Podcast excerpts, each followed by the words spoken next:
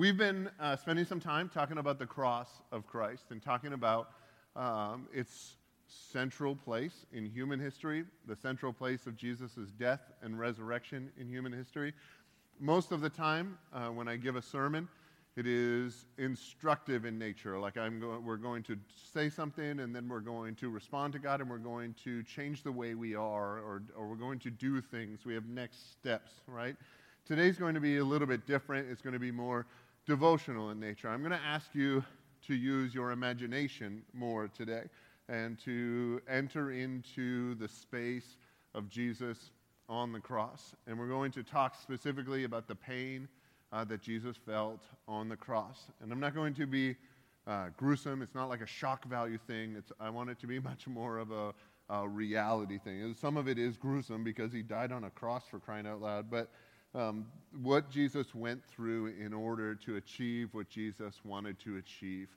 The love of God overwhelms the reason for the cross, the reason for the cross, which is our separation from God. And God's overwhelming love for us creates his willingness to pay any price in order to be close to us. And that overwhelming love goes through what I think is also an overwhelming sense of pain. And we're going to look at some scriptures and talk through it and end up uh, at the end of our time looking at the scripture, uh, sharing a time of communion, or if you grew up in a more traditional church like the Eucharist. Um, it's a, uh, a ritual or tradition that the church has been celebrating for a couple of thousand years because Jesus started it, and Jesus said, This is uh, what you are to do. And a lot of people say, like, oh, traditions are empty or traditions or whatever. But around the world today and around the world throughout history, the people of, or since, since not throughout history, throughout the church history, back to Jesus, people have been participating in this ritual. And so when we do this, we actually join with Christ and we join with them in a particular way that only happens in this ritual. And so I think the, it's not just an empty ritual, it's a ritual of beauty and meaning, and uh, that's where we're going to end up. And so we're going to ask, I'm going to ask, uh, that this sermon doesn't be something where you say, oh, here's the six things I'm going to change so I'm happy. Uh, it's going to be a time where I ask you to open your hearts to what God uh, went through and the amount of love that God has for you. Um, meditating on the pain of Christ on the cross. Um, the pain of Christ on the cross uh, comes in different areas. And the first area that I want to talk about, and so you know, there's going to be a lot of scripture and not a lot of stories, and so it's going to take your imagination. The pain of the cross begins uh, mentally, I think, for Jesus. There's a mental anguish that Jesus went through when he was going to the cross. Jesus, there's been a popular thing that's been popping around Facebook on like the little quotes this week that says everyone forgets the real miracle of Jesus is being a man in his 30s with 12 close friends. Uh, which is, if you're, uh, that is a miracle. but one of his friends, one of his friends uh, was the worst kind of friend, and he was a betrayer. Uh, I want to begin there in Luke 22, and we're gonna, there's going to be a lot of scriptures, so I'm going to read them right off of the screen with you. It's, this is Luke 22, 1 to 6, and then 47 and 48. It says, Now the festival of unleavened bread, called the Passover, was approaching, and the chief priests and the teachers of the law were looking for some way to get rid of Jesus, for they were afraid of the people, specifically the people siding with Jesus, who was obviously against the religious power. Then Satan entered Judas, called Iscariot, one of the twelve. And Judas went to the chief priests and the officers of the temple guard and discussed it with them how he might betray Jesus. And they were delighted and they agreed to give him money. And he consented, so you know, uh, at least one book that I read said the money was equal about today to around a grand. Uh, he consented and watched for an opportunity to hand Jesus over to, to them when no crowd was present. And they wouldn't be able to just pick Jesus up, they would have to uh, actually find a space when Jesus was alone. Uh, can we go to the next one? Well, so while he was still speaking, Jesus is in the garden with just his disciples, and while he was speaking to them, while he was still speaking, a crowd came up. And the crowd was actually Roman soldiers. And the man who was called Judas, one of the twelves, was leading them. And he approached Jesus to kiss him. But Jesus asked, Judas, are you betraying the Son of Man with a kiss? Judas had told the people that he's going up, it's going to be dark, and they all look the same. They all have English accents and they wear white robes with a blue sash. but the, he said, I'm going to kiss the one who you want to arrest. And he actually came up to Jesus, kissed him, and Jesus asked him the question Do you betray the Son of Man, which was Jesus' name for himself in a kind of apocalyptic way? Do you betray the Son of Man with a kiss? The beginning of Jesus' overwhelming mental anguish is the people who were closest to him were the ones who were abandoning him. Jesus actually says this in the next verse in the garden, just before this happened. Jesus said to his, the other 11 disciples, My soul is overwhelmed with sorrow to the point of death. Stay here and keep watch with me. If you have a f- friend who speaks this way, you either think they're being overdramatic or this is extreme. My soul is overwhelmed to the point of death. Jesus is saying, My sorrow itself is killing me. He actually, next verse, Luke 22 actually says this in anguish as Jesus was praying. He prayed more earnestly, and his sweat was like drops of blood falling to the ground. Uh, I don't know if you've ever prayed so much that you're sweating. And, and there's actually like stress conditions, and I'm not a doctor, but I read books and stay at Holiday Inns. And so there is, uh, there's actually conditions where you can be under so much stress that you sweat drops of blood. Uh, it has a name that I won't even try to say. Um, but his overwhelming stress. It, it's weird to think because we know, looking backwards on history, that Jesus was born to die for us. This is his, like, this is where his life was going. So it's weird to think that Jesus was stressed out by his calling that God put on him. I think a lot of times we feel stress and we think it's somehow sinful. But Jesus himself was feeling stressed to the point of sweating drops of blood in his prayers. And I, I rarely sweat when I'm praying, and normally it's an air conditioning problem, not an intensity problem. But we, we see Jesus sweating because his prayer was so emotional and his stress was so high his heartbeat was out of control. His adrenaline glands were rushing, rushing, rushing. In all of this, Judas walks up, kisses Jesus, and things go terribly, terribly wrong. The, the next verse in Mark 14. To one of the young men around Jesus, this is funny, and it's okay to laugh for a second. He was wearing nothing but a linen garment. It was the middle of the night, so he didn't get dressed properly. And when they, he was following Jesus, and when they seized him, they grabbed him by the jacket and he ran uh, naked, leaving his garment behind. Um, and there's some, this is when Jesus gets arrested. They start grabbing people. And this guy decided to, on the wrong day, go commando.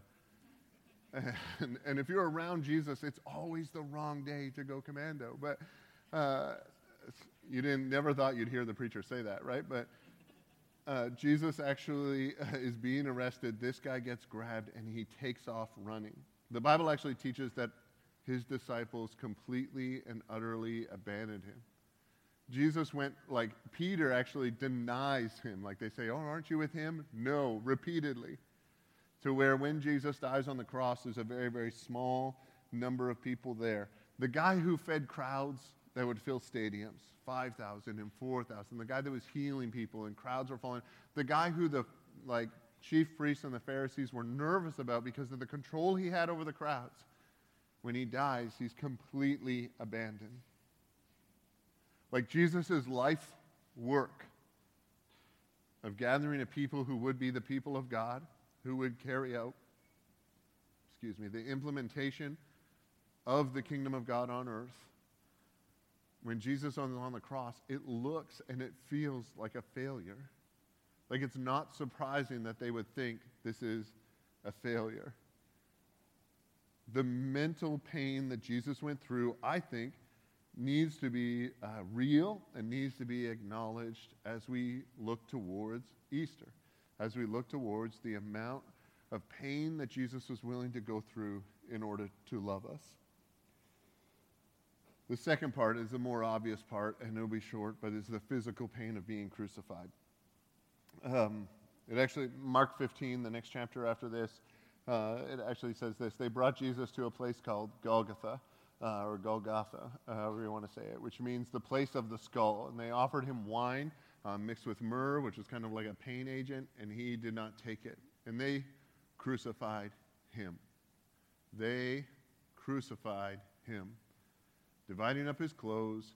They cast lots to see which each would get. It was nine in the morning when they crucified him, and the written notice of the charge against him read, The King of the Jews. It was not just a simple crucifixion, it was a mocking crucifixion. Jesus was given an, an illegal trial in the middle of the night, which was against the religious law. Uh, and, and he was then crucified first thing in the morning or as the sun came up, uh, once the crowds were awake and they could use him as a demonstration. And as people were walking about and their day was, it was like mid morning for their day because their day would begin around sunrise, Jesus is actually and physically crucified. And if you're not familiar with this, and I don't, I'm not trying to be gruesome, but if you're not familiar with this, Jesus was uh, whipped and beaten beforehand, and then he was forced to carry his own cross from the place of his beating um, to the hill. He, he, fell down on the way, and another man was forced to carry it for him. But then, uh, when Jesus is actually put on the cross, they actually would drive nails through uh, your hands or your beginning of your wrists and through your feet. A lot of times there would be a small platform there. Um, but the Romans saw this as the best way to torturously kill people in order to have crowd control.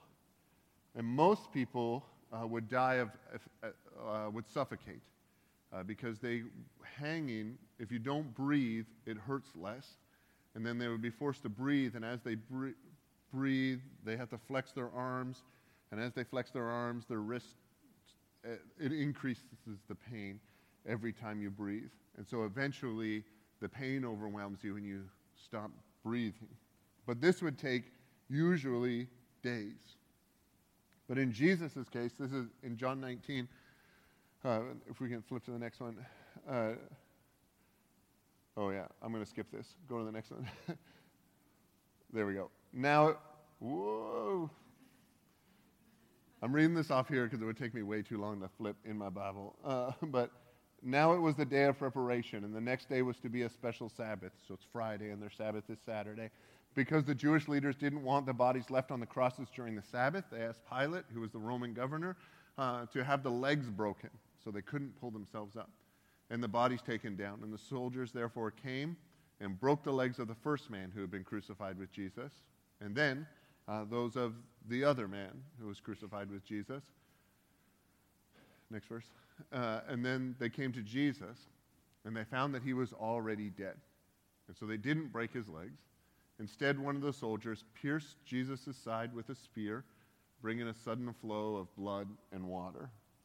Which there are some medical reasons for that that uh, we don't need to talk about today. But Jesus was beaten so badly that his crucifixion killed him quickly. His, like the night of torture that he endured, was so overwhelming and so out of control that they got him as close to death as you can imagine so that then he died. And different readings say different things. It was probably around three, maybe six hours that Jesus was on the cross, a thing that normally took days to die from. Jesus dies incredibly, incredibly quickly because the pain that he endured physically was so great and so overwhelming that his body just couldn't take it any longer. This is uh, mental pain, and this is physical pain. But then there's uh, two things that I want to add to that. Uh, and the first being that Jesus actually takes, uh, or he took, our sin upon himself on the cross. Uh, 2 Corinthians 5.21, I'm going to read from 1 Peter 2. 2 Corinthians 5.21 says this, that God made him who had no sin. This is Jesus, the only man in history to have no sin. God made him who had no sin to be sin for us. Other Bibles say, like, to be a sin offering for us, but uh, that's a technical theological thing that we don't need to worry about. So that in him we might become the righteousness of God. God took Jesus, who knew no sin, and made him sin. The next verse says uh, in 1 Peter 2 He himself bore our sins in his body on the cross so that we might die to sins and live for righteousness.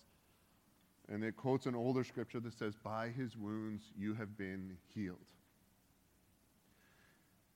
The rest of us in this room, outside of Jesus, have experienced sin.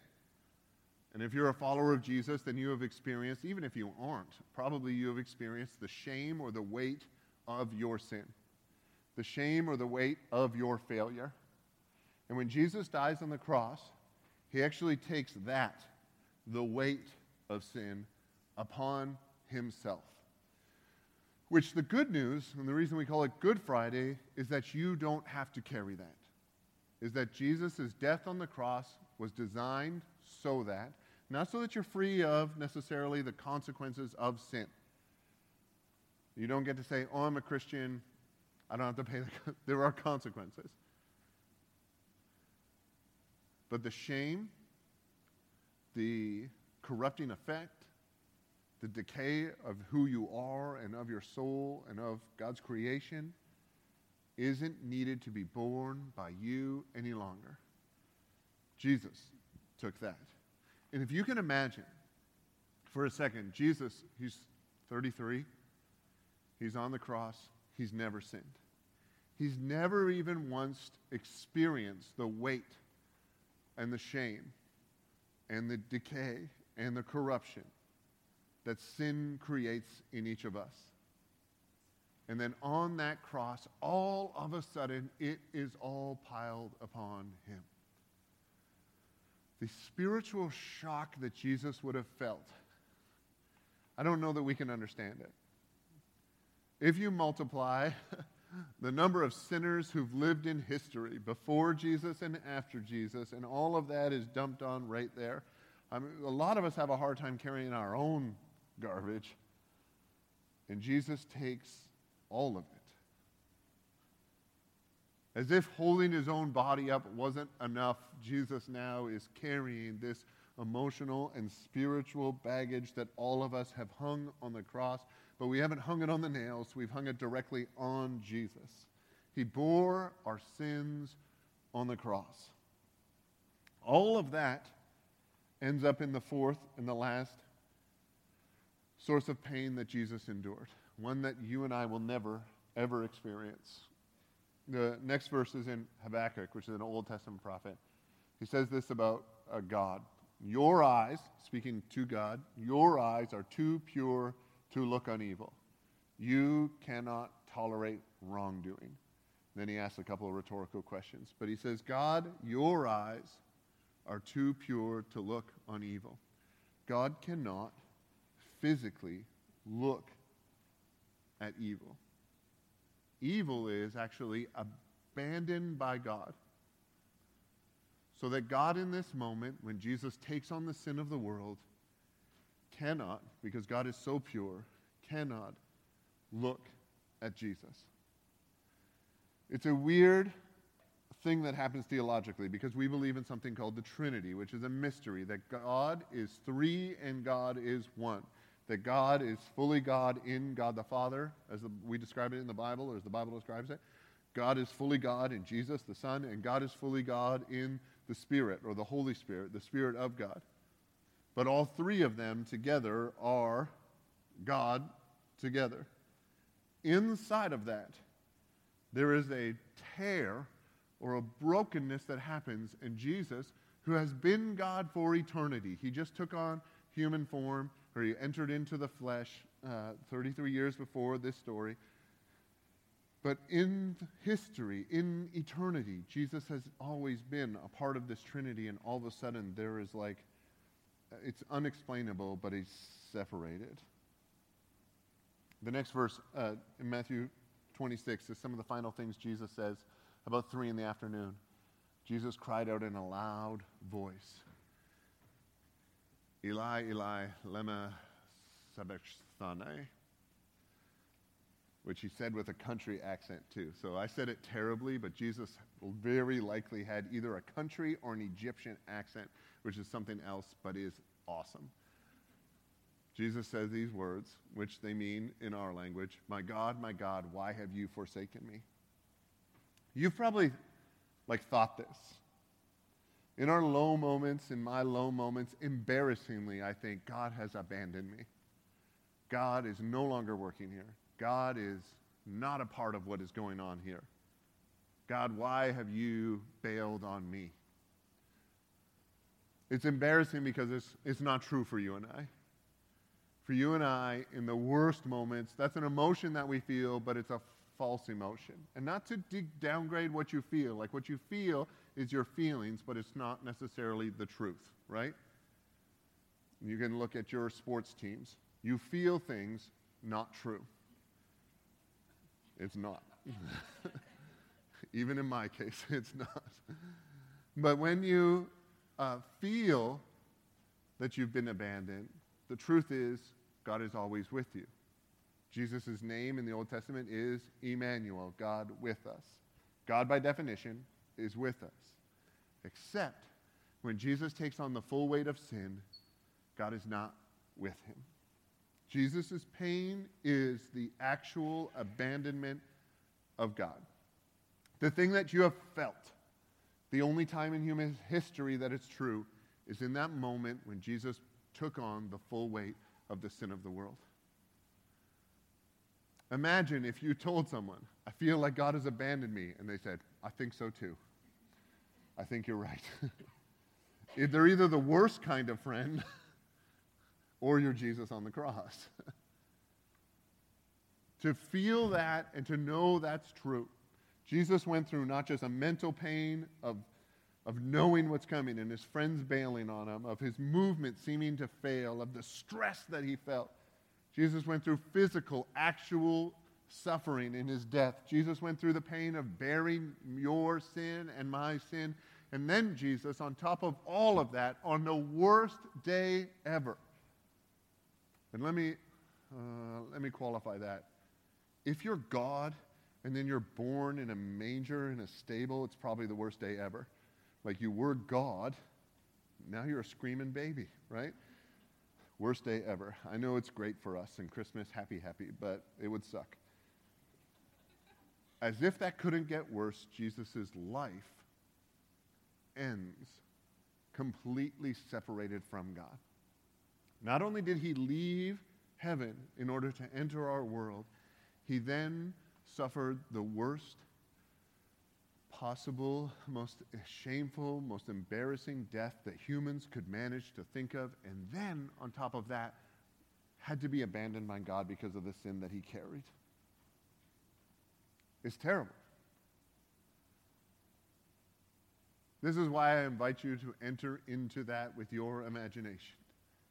Because some days you might doubt the love of God.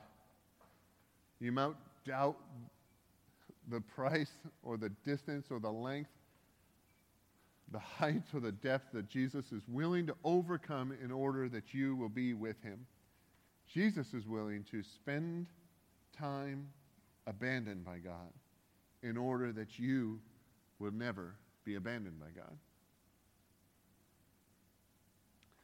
We know, in this situation, there's desperation. We know what happens on Sunday. We know that Fridays sucks. Well, now Fridays are awesome, but we know that this Friday sucked, but Sunday was right around the corner.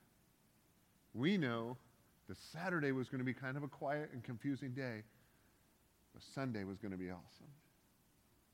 We know that suffering, any suffering in our life, any separation in our life, has an expiry date because there's a day that, the day that is coming because of the first resurrection of Jesus. There will be the general resurrection of his followers. I want to end with this. Uh, because I want to talk about Sunday, I don't want to leave us here. We're going to go to John 20. There's this story that is embarrassing for Thomas, but should be embarrassing for the rest of the guys. Thomas, who is also known as Didymus, which is a detail in the Bible that means nothing. Uh, one of the 12, maybe it means something, nothing to us. Uh, one of the 12. Notice it was still called one of the 12, not called one of the 11. Thomas was not with the disciples when Jesus came. So the other disciples told him, We have seen the Lord. And Thomas said to them, Unless I see the nail marks in his hands, and put my finger where the nails were, and put my hand into his side. Thomas is being ridiculous. Because once you see the nail holes, that's probably enough. Asking Jesus to lift his shirt, when they didn't wear shirts, they wore those sash things and you're like, we're checking to make sure Jesus isn't doing commando, right? uh, those are things that shouldn't have came out of my mouth, but it was very funny. I don't just want to put my fingers where the nails were. I want to put my actual hand into the side of Jesus. Because after Jesus was dead, they still jammed him with a spear. And uh, it's so infuriating. I want to put my hand in there. I will not believe.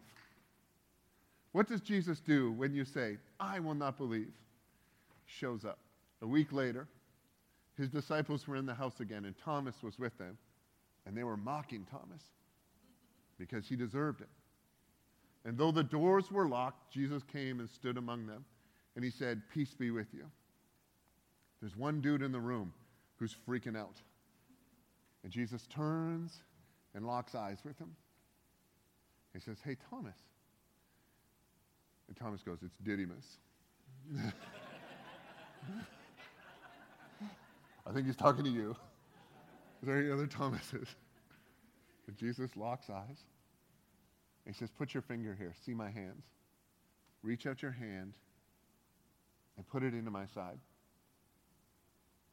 Stop doubting and believe. Thomas said to him, my Lord and my God. This is the, one of the first smart things Thomas does. He does not reach out his hands. I think he falls to his knees. My Lord and my God. And Jesus told him, Because you have seen me, you have believed. Blessed are those who have not seen and yet believed. Jesus' scars became the proof that Thomas needed in order for him to believe in the redemption and the resurrection of Jesus. You know what I wish in life? Um, generally, I wish the times that suck didn't suck. Generally, if you're like me, you go through things that are extremely difficult. Not nearly as difficult as the cross, but you're in them. And when Jesus went through the thing that we will never go through, his scars became the tool that he used not only to convert Thomas to the belief in his resurrection, but to pronounce or declare a blessing for those of us who, the day that we put our hands on Jesus and put our hand into his side, on that day, we will experience the culmination of our belief. We'll be with Jesus in heaven. Jesus was willing to allow his scars to last. When you get to heaven, I really think this is true. You will know Jesus because he still will bear the scars on his body. And there's some theological mumble, whatever. Because we think that scars and we think that pain and we think the residual from that is somehow bad. We think we shouldn't just get over our pain or get through our suffering, but we should like become new and, and not acknowledge it. But Jesus doesn't show up to Thomas and say, Look, I'm full, I'm whole, I'm completed, I'm new. He shows up and says, Put your hand here, put your finger here, and put your hand into my side. Jesus' scars have redemptive quality for all eternity. For all eternity, the followers of Jesus the people who put their full faith and trust in Jesus, who Jesus uses, Jesus uses the word being born again. I know that means something different in our culture, but Jesus used that word. Being born again, repenting of your sin, allowing Jesus to give you the full and free gift of eternal life. All of us, when we're with Jesus, will see his scars, and they will be the most beautiful scars that we can imagine. And you probably have pain and scars in your life. Maybe they're real, maybe they're physical, maybe they're emotional, maybe they're spiritual, maybe they're maybe they express themselves in shame or regret. And those things become a testament, not that you got over them or left them in the past, but you went through them and Jesus is with you. So that instead of hiding from those things, we're able to display those things. This is who I am. It's not just like, that's who I was and now I'm something new. Ignore that. Don't look behind the curtain. It's much more like, look behind the curtain and look what I've come through. And I walked through that. And there are parts of it that I wasn't walking, I was more being dragged, kicking, and screaming by God who loves me and won't give up on me. Jesus' body was physically broken and his blood was physically shed for us.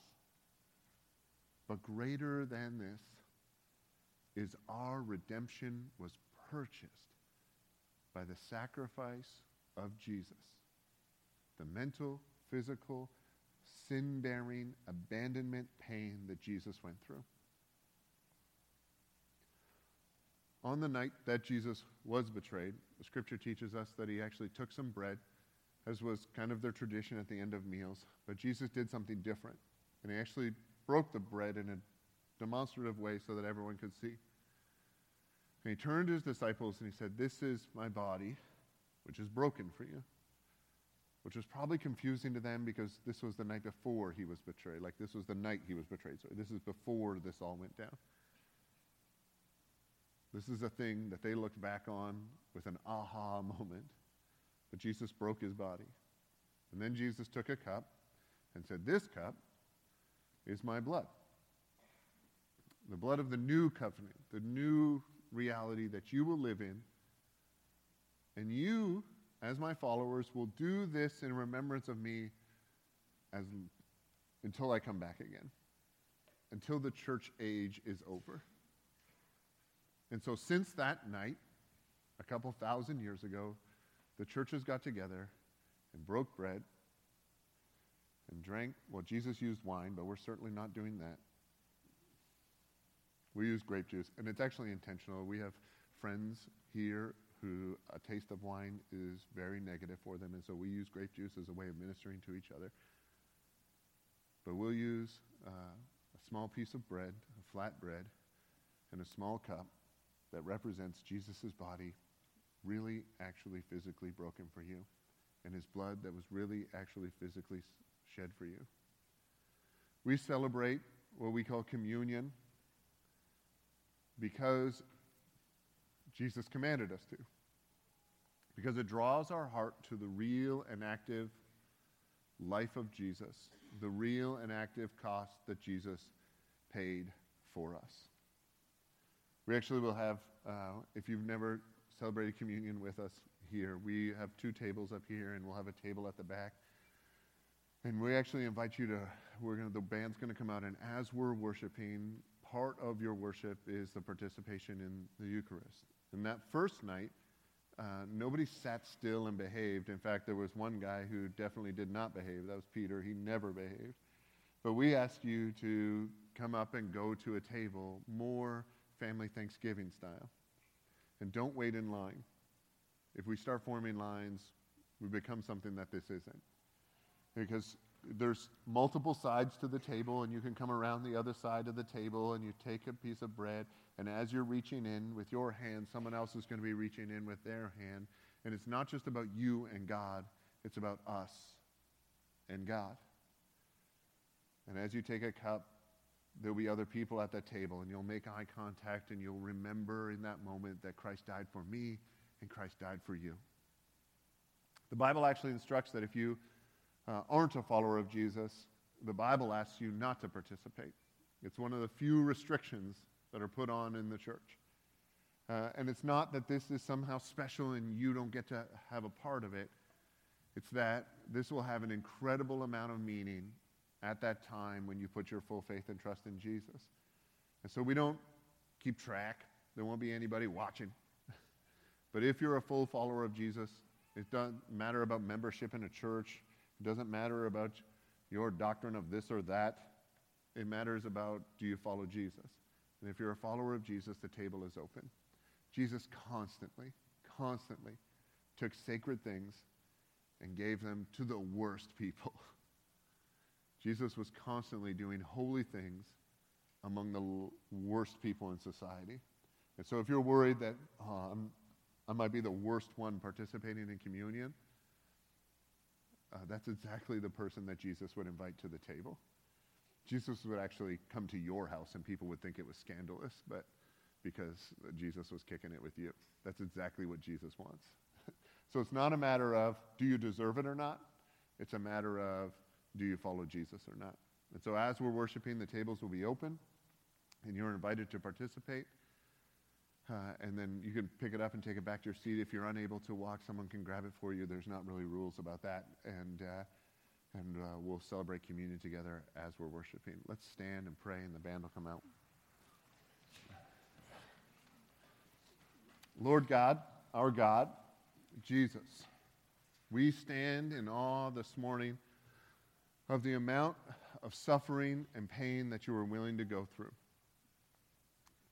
We stand in awe, not just for the physical breaking of your body and the physical shedding of your blood, but for your sacrifice, which was prompted by an overwhelming love for us. You were abandoned. You bore the weight of our sin. You suffered physically, mentally, in the most humiliating way that humans could think of in all of that, Lord, we come to you with this tension of humiliation because it's our sin that caused it, but also gratitude because our sin was an opportunity for you to demonstrate your love for us. God, heal us in this place today. By your wounds, by your stripes, we are healed. For those who are far from you today, draw us close to you. For those who've never put their full faith and trust to you, may today be the day that we do. Fill us with everything that you are. Fill us with your spirit. May we be born again the way the scripture teaches. Thank you, Jesus. Thank you.